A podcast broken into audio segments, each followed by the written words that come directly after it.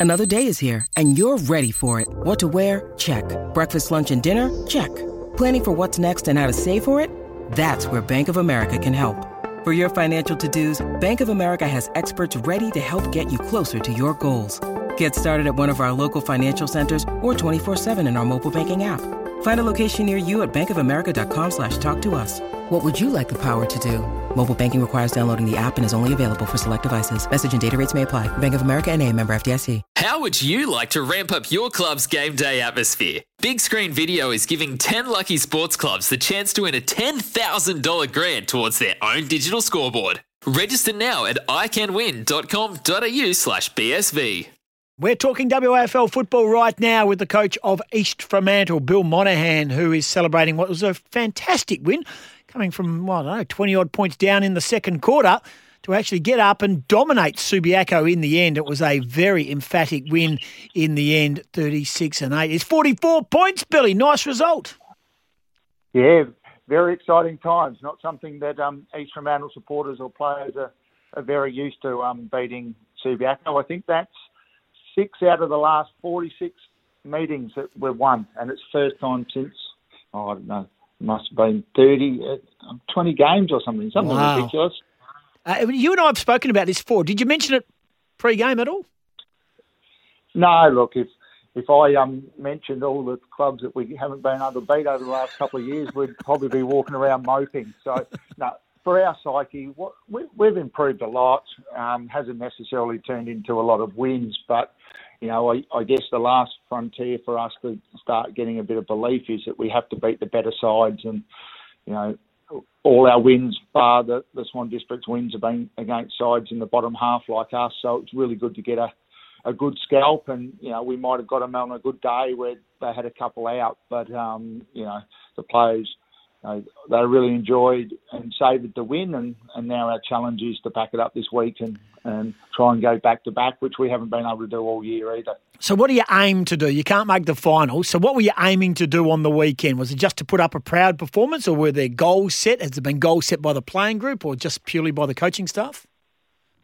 Oh look, we we are doing a lot. We're doing a lot right, and and we just fray at the edges when things don't quite go well. So, you know, a lot of what we've been talking about is is consistency in our performance and playing four quarters. And whilst we sit four or five goals behind, uh, um, probably for the first 15 or 20 minutes of the game, we were actually very good. And even in the second quarter, you know, as good sides do, like Subiaco, they, they just took their chances and, and they hit the scoreboard and, and, and we fell behind. So we're, we're trying. We're, you know, we, we've got a few soldiers out ourselves. And, you know, Cam Earley was another laid out for us. So you know, we're actually trying to explore our list. Marsh played inside mid um, predominantly for the day. Um, Max Murphy's moved back. Kyle Baskerville's moved into the midfield. So we're just trying to work out, you know, for, for the future, um, what types of role players can play. Um, and sometimes that causes a little bit of, you know, um, struggle for our players because they- they're getting thrown around and, and challenged weekly. So, um, but really important. Our, so to answer, that was a long way to answer your question. Is that we didn't specifically talk about um, taking a big scalp. We just we're just trying to play our best footy, and, and we've got some key measures around things like contested ball and clearances, which we've been poor at over probably the last five or six weeks, and, and they were probably our our goals, and, and we hit those marks on the weekend. I don't think anyone would keep this stat, but you would be hard pressed to find a stat against Subiaco in a long, long time where a team's kicked 12 goals against Subi unanswered and kept them scoreless in the third. I mean, if you were doing stats, that's a that's a rarity in modern day football. In fact, it's probably been a rarity over the last 15 years of Subi giving up 12 straight goals. Yeah, well, I can give you a stat because I do bizarre stats, and I, I do like my stats. I'm, I'm of the belief. Yes. So when someone's told me this, so I'm a little bit scared to say this on on radio. That's the first time in 84 games that someone's kicked 100 points against Subiaco. Wow. That's, that's what I've been told. That's what I've been told um, this morning. So I'm going with that, and it sounds pretty impressive. So I had a smile and said, "Well, we must have done something right." So you can go and look that up. But 84 games since someone's kicked 100 points against them. Okay, so Subiaco had a, a couple of, you know, Lockyer went out of the team. They uh, also didn't have their captain Lee Kitchen. He was suspended and the like. Uh, Greg Clark got injured early, looks like a knee or back of the knee, a hamstring, whatever it may be. Uh, did you see chinks in, in their armour that you tried to jump on during the game? Well, with Lockie going out, it was actually good for us. The weather was fine. It hasn't been fine for a while. We decided to go super tall. You know, we picked um, Hugh Dixon back for the first time for nine or ten weeks and picked um, Bryn Teagle, 203 centimetres, to go along with Dylan O'Reilly as well. So that probably played into our hands. You know, um, John, that's one of the reasons we played Jono Marsh through the midfield, and and then we threw him and Jared Jansen forward at times. So we try to stretch them, and you know, Litherland's or Dewar is only um, about 190, Heels about 190. So you know, Lock, we, we identified that whilst that's probably one of their strengths, that they're not super tall down back. So Lockyer going out was a, a big plus for us, and I think our big guys competed really well. Um, they all hit the scoreboard, and and you know it gave a point of reference for um, our our smalls to work off. So we try to match them in the middle with some bigger bodies, um, Jansen and um, and Marsh in particular, and, and then stretch them forward. And it all came together, and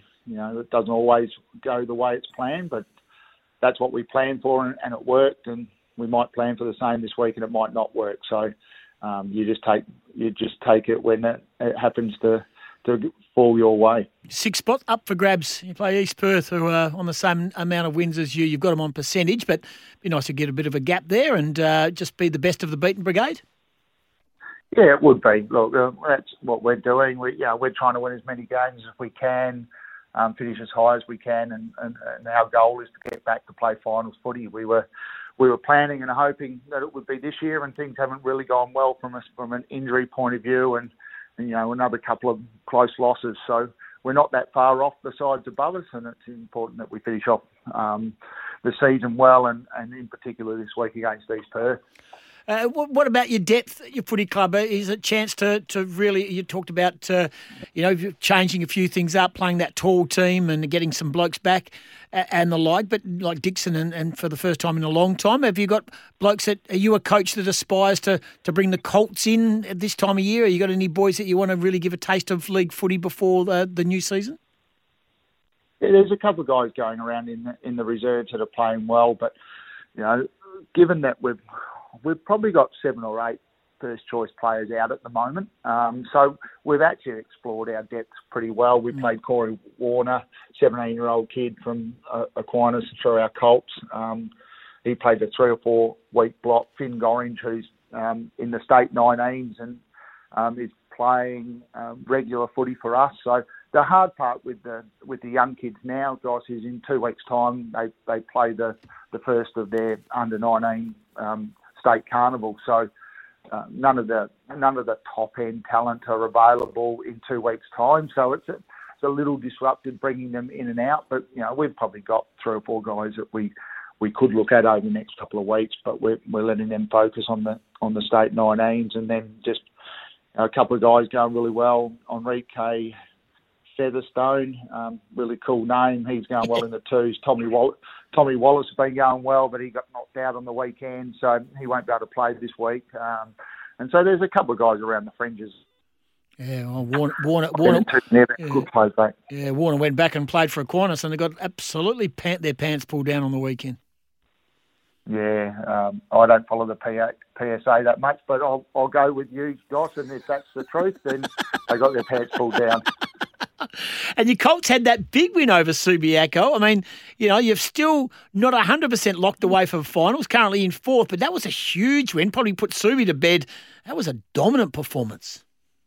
Yeah, it was. I think um, Subi pushed a few kids up into the into the twos and had a couple other injuries. So, um, and our our Colts were at pretty full strength. and Just a couple of PSA boys weren't available, um, but some really um, familiar names played really good footy. I, you know, I go and watch the Colts every week, and the uh, young Cripsy um, is going really well. Um, rucked on the weekend, kicked four goals. Um, Tajwo Woden was outstanding, and then we've got another couple of kids who are who are in line for getting drafted in, in Josh Brown and and Jack Williams. So we're at pretty pretty full strength, and a couple of the other kids are playing good footy. So um, really exciting, um, and hopefully they can finish the season off well and play finals, which is always a, a, a feather in the cap for those young kids. No doubt. Good on you, Billy. Nice result for you, mate. All the very best in the next couple of weeks, and might chat soon. Thanks, Goss. There's Cheers, Bill mate. Monahan, the coach of East Fremantle, after their wonderful performance over Subiaco in the league game on the weekend. This is your sporting goss. It's Tyre Power's Big Footy Final Sale. To kick things off, you can get the power to buy three and get one free on selected Toyo passenger car and SUV tyres. Tyre Power's Big Footy Final Sale can't last. Visit tyrepower.com.au now.